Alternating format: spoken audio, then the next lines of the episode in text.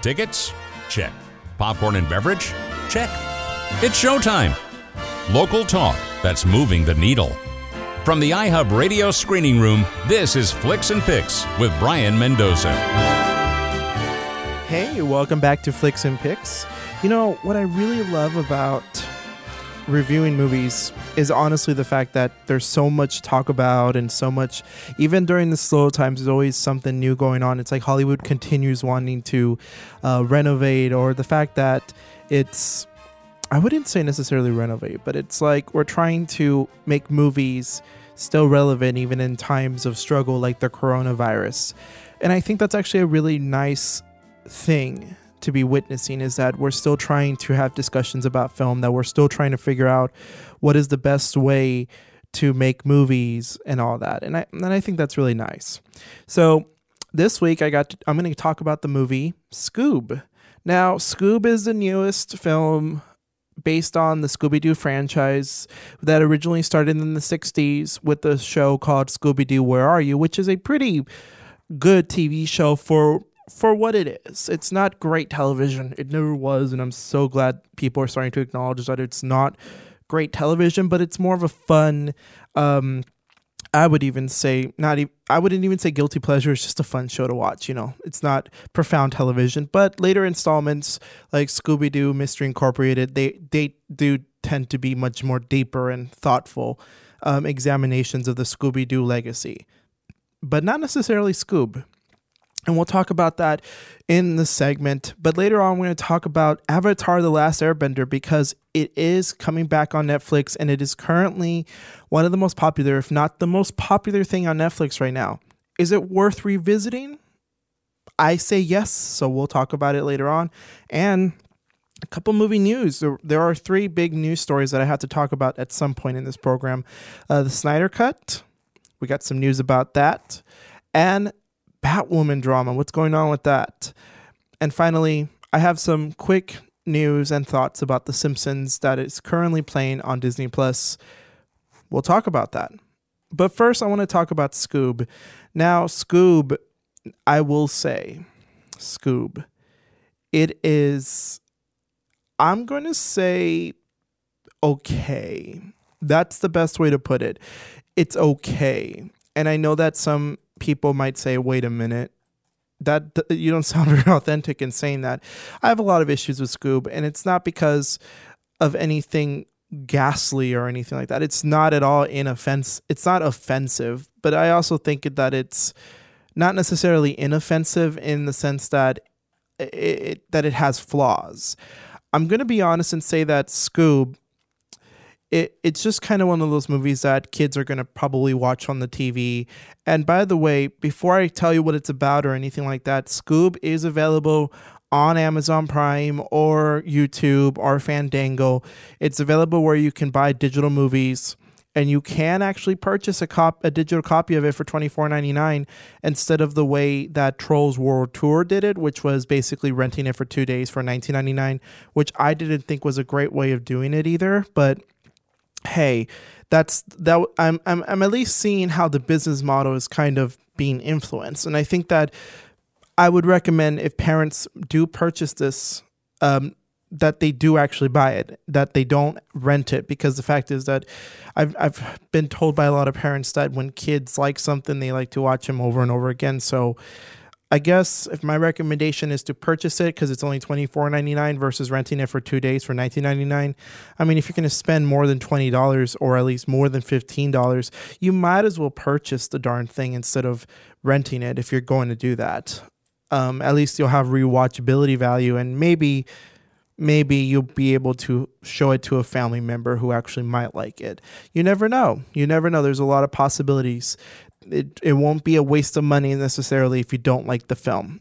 But that being said, the plot of Scoob follows the mystery gang as they are enlisted by the Blue Falcon to prevent Dick Dastardly from opening up the underworld and unleashing um, hell on Earth.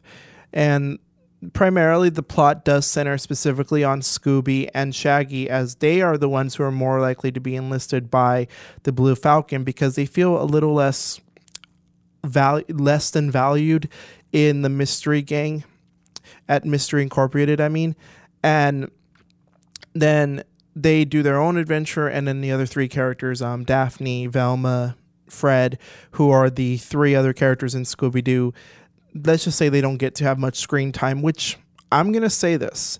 For a Scooby Doo movie, it is does not feel like it wants to be a Scooby Doo movie. And what I mean by that is that it constantly feels like it wants to be something else. It it wants to be a Scooby Doo movie, but it more than likely wants to be a film the first film, the introductory film in a Hanna-Barbera cinematic universe or shared universe, or however you would say it. And I gotta say, that's not a great business model to do at first. I think that what you need to do is establish one solid film, and sure, you can have Easter eggs. That's how they did it in the first Marvel Cinematic Universe movie, which was Iron Man. It's not the first movie based on a Marvel property. There seems a lot to be a lot of confusion about that but it is the first film specifically created for the Marvel Cinematic Universe.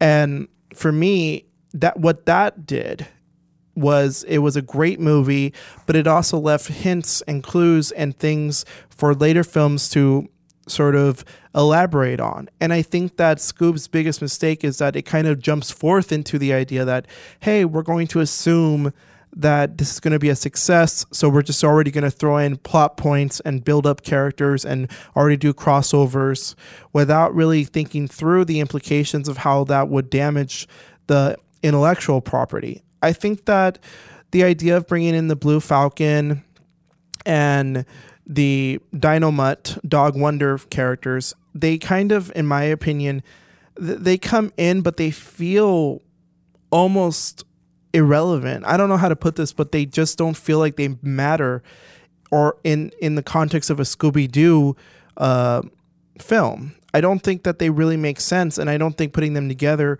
in the same movie at this point doesn't make a lot of sense. I feel like they work best for a sequel. I feel I feel like when we're going to establish characters, I think that they take away too much screen time from the Scooby Doo gang. Like the fact is that Daphne, Fred, and Velma, who I mentioned earlier, they get sidelined. Their subplot is nearly non existent. They actually, for the most part, don't actually solve a mystery. We already know what the mystery kind of is by the end of the film. Like, we already kind of know what Dick Dastardly's plan is, and we already know what they want, and we kind of get an idea of what Scooby Doo's role in all of it is. And I feel like they do kind of reveal things, but they don't necessarily affect the plot as much as the film wants you to think they do. I personally feel like that this film wants to build this universe without really thinking about its own characters first. Like you have to start from the ground up. You can't just go into it thinking you can fly. You have to land you have to be on the ground to begin with in order to fly. I mean, people don't our people aren't born flying. You know what I mean? They kind of have to, you know, birds, for example, they have to, you know, they're given birth to at a nest. This film decides, you know what, we're just going to fly. And I don't think that's a good idea for a Hanna-Barbera shared universe. And I don't know if this is going to be a success. I mean, it's already the top rental right now, so maybe it is going to be a success, but let's let's wait a little bit longer to see if Scoob 2 gets greenlit. I'm thinking that it might, but I'm not going to be too optimistic or pessimistic about it either way. I think that the other problem that this film has is just that it's so overpacked with these characters, but it feels like a Frankenstein script because it has all these elements stitched together. And I think the fact is that without the mystery, you don't have much of a Scooby Doo. Um, Uh, a Scooby Doo film to begin with. Like, there's no Scooby Doo storyline really. It just feels like they mix too many things. Like, they got the wacky races villain in this, and it's it's just doesn't make sense. Too many elements, and I feel like the film wants to try to pass off that it has a mystery, but then it jokes off about it, makes jokes about it, and it's like, really? It, it just feels like the film doesn't know what it wants to be. But the first 15 minutes, though, I will say, just to be on the positive side, they are good yeah, they're good. I, am gonna say it. They're good. It they do have a nice nostalgic feel to them. They get most of it right. I personally thought that the first 15 minutes for what they are, which is a minor origin story about the Mystery Incorporated gang and how Scooby and Shaggy met. And I feel like it does do a good job of, of establishing their friendship, which is a major theme later on in the film. So, if anything, they did almost get that theme down pretty well. I'm going to give the film even that, that they managed the theme of friendship pretty well, but that, that the whole film, in my personal opinion, they don't really do anything beyond these 15 minutes to really feel like a Scooby Doo film. And these 15 minutes, they do this thing where they introduce the gang and then they show their first case. And then they do sort of a recreation of the opening credits of the first uh, Scooby Doo series, which is Scooby Doo, Where Are You? And I think that actually fits really well. I thought it, they did a really respectful job at first, and I thought that the modern day references made sense for these characters. Like it makes sense why Velma would want to dress up like Ruth Bader Ginsburg. It makes a lot of sense. So for me, it makes it makes sense within the context of having modern day references because Scooby Doo is already a dated um, I would say dated franchise to begin with. The original series had always had a bunch of celebrity cameos. They had a bunch of dated music in it too, back in the day too, and they even had a laugh track that that just not why would there be a laugh track in an animated series that's it's dated it's it's it's, it's a thing from the past i'm not saying laugh traps or laugh tracks are but the fact that it's an animated film uh, animated series and it has a laugh track that that already makes it dated it already feels like it already feels weird so for me having uh, modern day um, references doesn't feel out of place for a scooby-doo film and i think the first 15 minutes they really do go out of their way to to have the appropriate amount of references and they have a mystery in there and they do have compelling enough characters in the first 15 minutes. I did like the characters when they were first introduced, but I'm going to be honest and say that the film as it progresses doesn't get better. In fact it gets worse. And i don't think it gets to being terrible.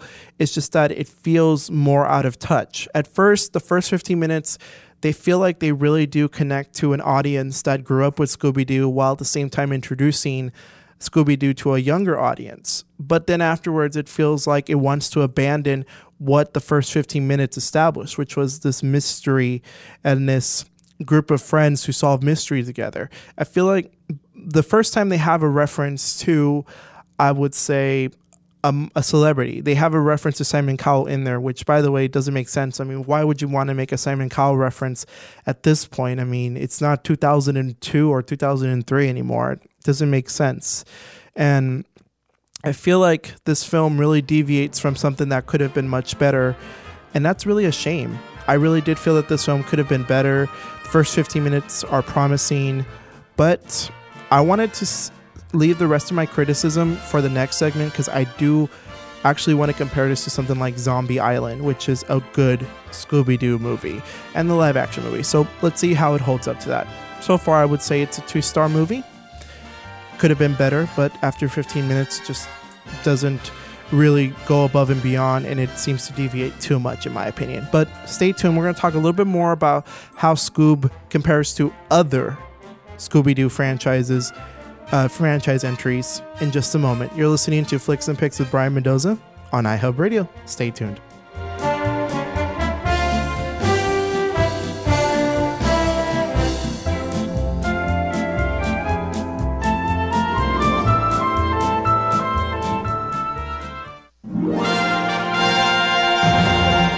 iHub Radio, reinventing talk radio in the Coachella Valley.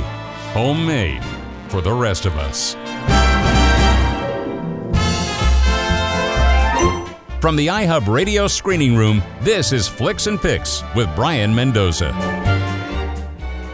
Now, I mentioned earlier that Scoob was a movie that I think primarily children might find a lot of joy in, but I'm going to be honest and say that I think that there is a better ver- entity and entry whatever entry in this um, franchise that I think people will most likely enjoy more with their children. And it is available on Netflix Scooby Doo on Zombie Island. Now, if you grew up with Scooby Doo in the 1990s, you have heard of Scooby Doo on, on Zombie Island. It's a 1998 direct to video animated um, entry in this franchise. Now, I say animated because this franchise has had live action um, films before, and they've even had live action direct to video films.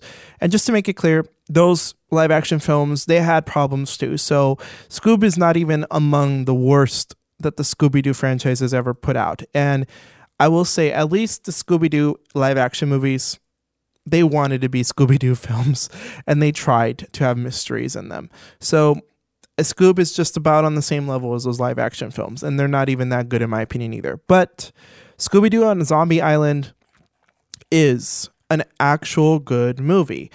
It follows the Scooby gang after they kind of have a bit of a let's say a separate a year long hiatus from doing Mystery Incorporated. Um, they, Shaggy, Scooby, Fred, Velma, and Daphne, the gang, they reunite and they go and investigate a Bayou Island, who is set that is said to be haunted by the ghost of a pirate named Morgan Moonscar. Now, this is a very fascinating film because to me, it doesn't have to be this good. It, it is beautiful to look at. I think it's beautifully animated. And I think that the darker tone, the fact that this film decides to have the guts to be as dark as it wants to be. That's what I love about this film is that it's dark and that it actually contains real supernatural creatures as part of the mystery rather than people in costumes, which is typically the formula of a Scooby-Doo film. So the fact that it breaks the formula and decides to be a little bit more of a risk taker is already something that I got to say really sticks out. And I think that the film, because it is so much more darker and it tries to be a little bit more intelligent in its writing. I think that it does a good job of honoring the um, the Saturday morning cartoon vibe to it. Like, I mean, the animation isn't much higher than a lot of Saturday morning cartoons, but it is much more beautiful to look at and flowing. Scoob also has good animation too. Don't get me wrong; it it looks beautiful to look at, and I think the colorful aesthetic works well for Scoob. But I think a lot of kids will really respond much better to the darker tones and much more engaging sto- engaging animation and story that Scooby Doo on Zombie Island has. I think what I like a lot about this film is that it it's willing to just go there with how dark it can get, and that it's really willing to have compelling it has a compelling mystery, but it also makes you like the like the characters at the Bayou. It's not just the gang that gets character development, but you also grow to like the characters that they meet and interact with. Um, I guess for me, I really want to say is that this the cast for this film, and I'm gonna address this. I'm gonna really address this. Matthew Lillard being out of uh, being um, replaced in Scoob was a bad idea Will Forte, who I believe is on the same level of celebrity. I don't think he's that much more famous than Matthew Lillard. I don't think he did a good job as Shaggy. And so for me, the cast for Scoob was really one of the weaknesses, except for Frank Welker as um, uh, Scooby and Jason Isaacs as Dick Dastardly. Uh, they are both both the highlights of that film. But Scooby Doo on Zombie Island, on the other hand, you have Scott Innes, you got Billy West, Mary Kay Bergman. Now that's a name we haven't heard in years. It's uh, she her her loss in the world of animation and voice acting is a real tragedy. It really is. That's that's someone you should know. She's a very talented woman. She did she did the original voices on South Park of the women and she did a few voices here and there, but she plays Daphne in this and it's so nice to hear her voice again after so long. And then Frank Welker's in this too, so you're supporting him too. And B.J. Ward, they have a lot of good castmates in this, including Jim Cummings and Mark Hamill. These are people that are actually really good in the world of voice acting. These are voice acting legends. And I think that it's actually really remarkable that they really do go out of their way to incorporate real voice actors. And trust me, it makes a difference when you have voice actors as opposed to actors who have never done voice acting outside of um, movies like Scoob. So for me, it really it really strikes a difference. It really does. And I love I love the cast for this film because Scooby Doo on Zombie Island, they really do cast them to sound exactly like they should sound. Like when I see these characters, I do hear the voices that these actors put out, and they're exactly how they should be. Whereas in Scoob, I don't really like the voice they give to Shaggy and the voices for the other cast members. The actors don't even put in much emotion or infliction. So it's just disappointing. So I do want to recommend Scooby Doo on Zombie Island as an alternative to Scoob. It is really smart. It's a very beautiful looking animated film. It's compelling. And sure, it, it has it's a Saturday morning vibe to it, and it is a direct to video, so don't take that with a grain of salt. Some of the lo- love that I have for this film, but it is much better than Scoob. So if you want to show your kids a Scooby Doo film, please show Scooby Doo on Zombie Island. And heck, why don't you watch it for yourself too? Even if you don't have kids, watch Scooby Doo on Zombie Island. It is available on Netflix to watch, so it won't cost you a dime unless you, of course, have to pay for Netflix. But Scooby Doo on Zombie Island, that's my recommendation for a Scooby Doo related property that you should watch. Hey, stay tuned. We're going to talk about Avatar The Last Airbender. Does it hold up? And if you've never seen it before, why haven't you? We'll talk about that. Stay tuned.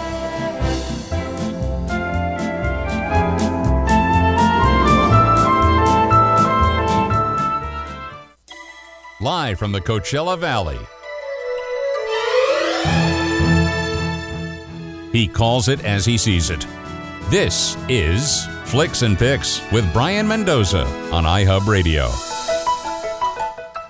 You know, I gotta say that Avatar Last Airbender being on Netflix has been something that has constantly been showing up on my timeline on Facebook, Twitter, and everywhere. It, it's something you're gonna notice if you have a certain type of generation in your um, in your feed and all that. And also just in general, if you are following like any sort of person that has seen the show, they will talk about it. Now, you may be asking yourself, what is Avatar The Last Airbender? I've never heard of this, or I've heard of it very vaguely, and I'm not sure. Didn't it get turned into a really bad movie back in the 2000s? Yeah, that's true, but we're, we're to ignore that movie because that movie was bad and it should have never been made, to be honest, or at least not been made the way it was. You know, I try to be cool about um, adaptations of television shows. Sometimes they can be good, sometimes they can't be, but we'll leave it at we'll leave it at that. Movie acknowledged, but dismissed. So Avatar is set in in this world that's kind of in, that's actually inspired from um, a very Asian aesthetic. It borrows a lot of like Chinese a Chinese aesthetic. It, but it also combines um, animation from Japan. It actually looks like a um, Japanese style animated series. It it combines anime with American cartoons, but it has a lot of like imagery from East and South Asia, um, the Inuit communities, and the New World societies. So there's a lot of things in this franchise that kind of combines a very unique aesthetic. So that's the first thing that I'm going to praise about the series. It's just its willingness to combine all these different aesthetics from like American animation to anime to Southeast Asia to Chinese martial arts to even heck new world culture. They they're able to combine all these things together very beautifully. So you might be asking yourself, okay, that's nice, but what is this about? So the franchise for Avatar The Last Airbender is a series that's centered around the journey of a 12 year old boy named Aang, who is considered the Avatar. Now, the Avatar is a man who can master the four elements water, earth, fire, and air. He is actually the last person of his nation, which is the air nomads. And along with a group of friends, Sokka, Katara, and then later on a character named Toph, they actually ha- they're actually trying to defeat the Fire Nation, or at least end the Fire Nation's war against the other nations of the world. And it's up to him to restore balance in the world. The fa- and it's also and at the same time it also follows the story of Zuko. A char- he is the exiled prince of the Fire Nation who wants to capture Aang, and he is accompanied by his uncle named Iroh, who's actually a really wise and compelling character and so throughout the series, you kind of see this parallel story between all these characters and how they grow and change over time over the three seasons. Because the show only lasted three seasons and approximately about 61 episodes. But oh boy, did this show not waste a single episode. I mean, sure, it has its weaker episodes, which which are the um, episodes of the Great Divide and one other one, but you know, the Great Divide every show has that weak episode, which is fine. It's fine. It's not even that bad compared to some bad television I've seen. But Avatar Last Airbender is one of those shows that really wisely uses every single episode to advance its story in some way or another. It's serialized storytelling. So you learn so much about the characters, and I love the fact that each character, from Aang, Sokka, Katara, to even the villain Zuko, who really is only really the villain for the first season. I like the fact that they're given complex and rich writing to accompany their arcs. It's just it's just one of those things where nobody is the same by the end of the series. A character like Aang who's very enthusiastic, hopeful and naive in the beginning of the series becomes a little bit more wiser and a little bit more cautious by the end of the series.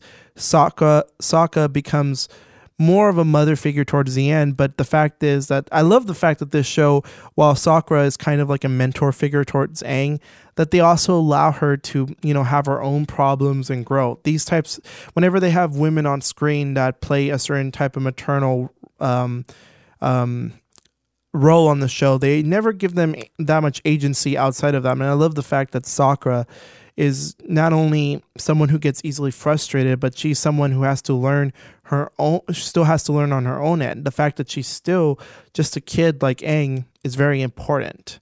And I also like the fact that by the end of the series, uh, Katara, he is a very funny character in the beginning of the show, and he still remains funny. But the fact that he knows how to be a little bit more mature by the end of the series, and you see the fact that he goes through a lot, he actually really does go through a lot by the end of the show.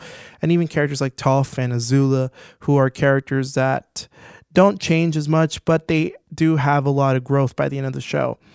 And I think one of the best storylines the show ever had was the fact that Zuko went from being a very strong villain to being more of a complex character by the end. The fact that you can see this character wanting to slowly move away from being just the villain and that he can find his own honor in different ways. Like he can build his own legacy and he doesn't have to rely on the legacy of his father, the fire the Fire Lord. I think this is a show where if you really like great character development and great storytelling, Avatar: The Last Airbender is ideal for you. I think this is a show that really builds upon the world. I think it has excellent world building.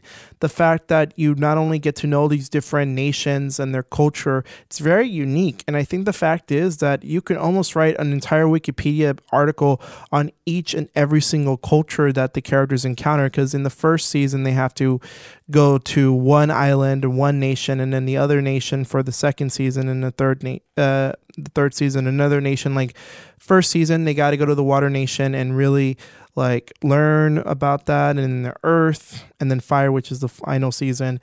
I like the fact that we get to learn so much about the culture and the people within those uh, within those communities that they feel just as important as the main characters. And I love the fact that the show very wisely picks and chooses characters to kind of go on this journey. Like I like the fact that there's a character named Toph who shows up in season 2 and she stays for the rest of the show and I think that she has a lot to contribute.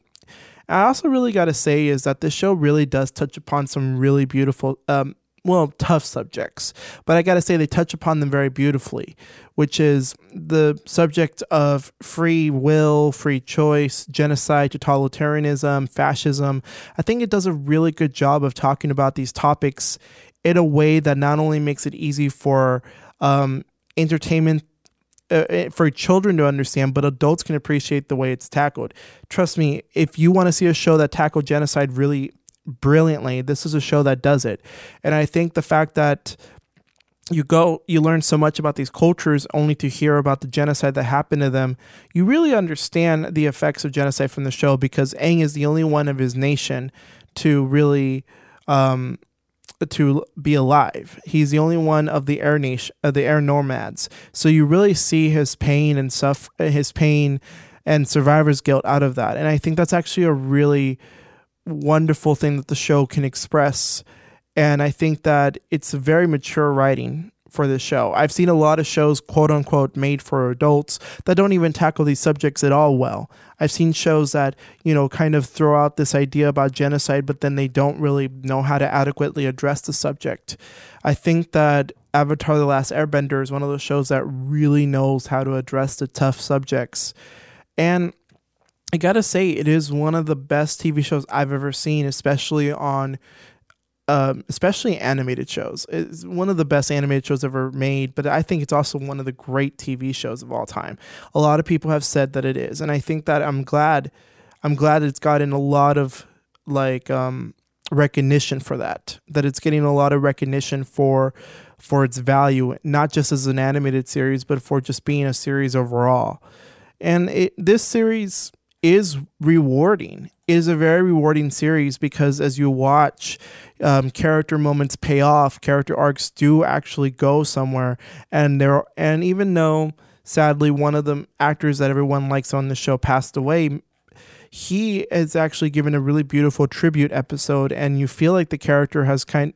The character was retired in a really nice way, and I and I feel like this show takes a lot of risks in its storytelling. The fact that it's willing to go into different territories with its themes, and the fact is that the characters do change. And they these are risky storytelling because honestly, for a lot of shows that are aimed for a younger demographic, they tend to underestimate the demographic that they're catering to.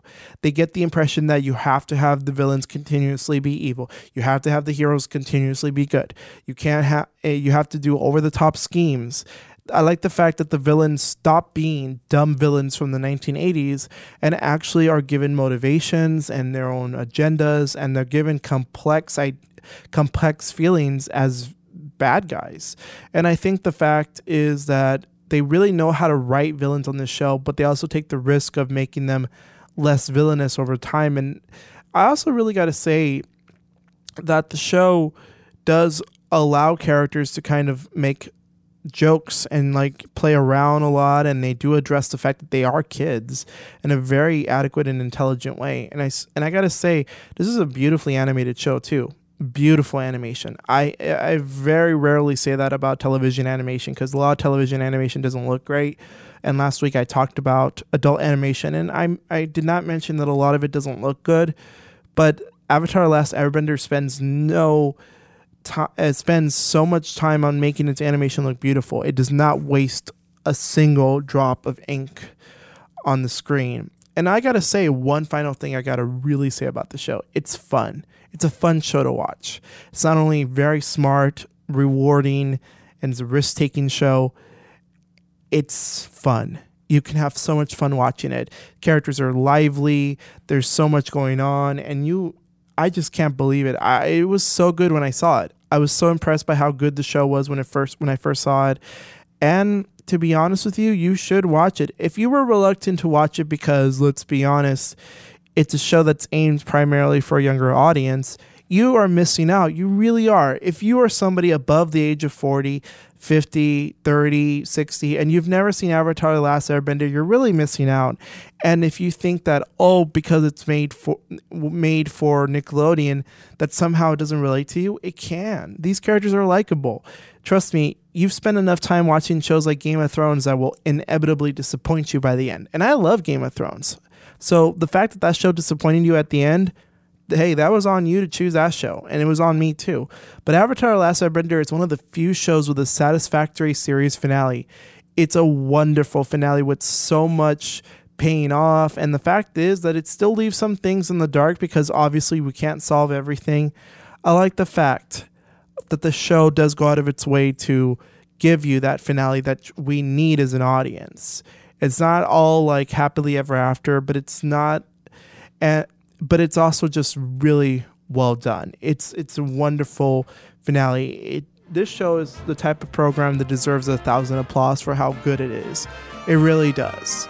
So please watch Avatar Last Airbender. It is currently on Netflix. It is a show that is more more than worthy of your time. It is something that you can build time from. And you can watch it with your family and talk a lot about what's going on this show. So, Avatar Last Airbender gets four stars from me. It's one of the great TV shows of all time, and you should just watch it. Just watch Avatar Last Airbender. Beyond brilliant, risk taking television that I think you owe to yourself to watch. All right, so let's talk. We're going to talk about some movie news up next on Flicks and Picks. You're listening to it on iHub Radio.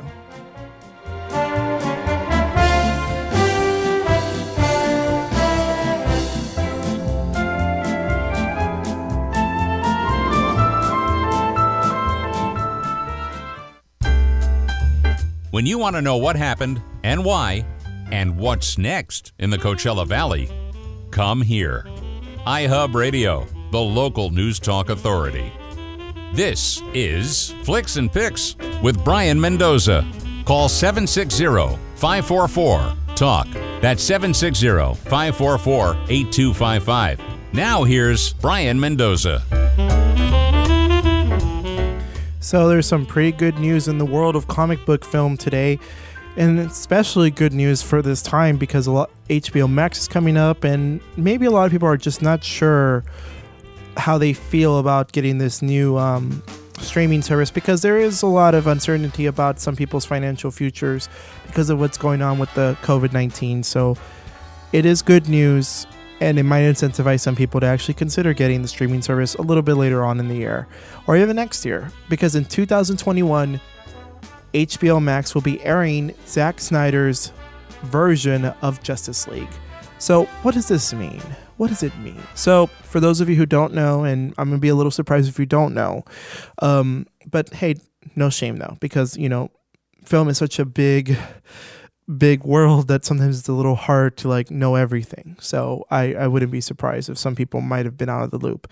So in 2017, Justice League was a movie that came out. And so there was a lot of discussion about its production problems. What had happened was that Zack Snyder completed filming 100% according to him and that he actually finished a good amount of post production. But what had happened was that Zack Snyder's, well, had a family tragedy. I won't get too much into it because, um, well, it, it's it's something you should read for yourself because that's not the focus here. But he had a tragedy that really did that in that implored him to leave the the movie. And so Joss Whedon came in and did some extensive, well, initially they weren't going to be extensive, but they became extensive rewrites and reshoots. And so Joss Whedon came in and pretty much radically changed the dif- the film a little differently from what was in Zack Snyder's original vision. And Zack Snyder, according to him, said that the film was only had really about a fourth of his material in it.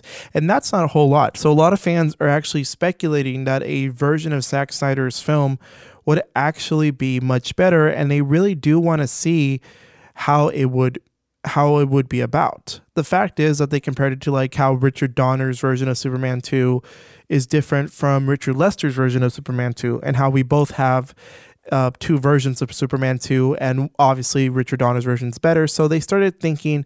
A lot of people say that it's kind of like that, and it, and I do actually agree that it is very similar to that, and that the Snyder Cut would actually be a version that would complete Zack Snyder's vision of the DC extended universe, and that we actually could see what how it would have been and whether or not it would be any good because the film itself is radically different because of the reshoots. And so a lot of fans are wondering is it good this time? And hopefully it is. But the fact is that Zack Snyder is a filmmaker that un, to due to unforeseen circumstances lost his vision and now this is an opportunity for him to see his vision go through finally.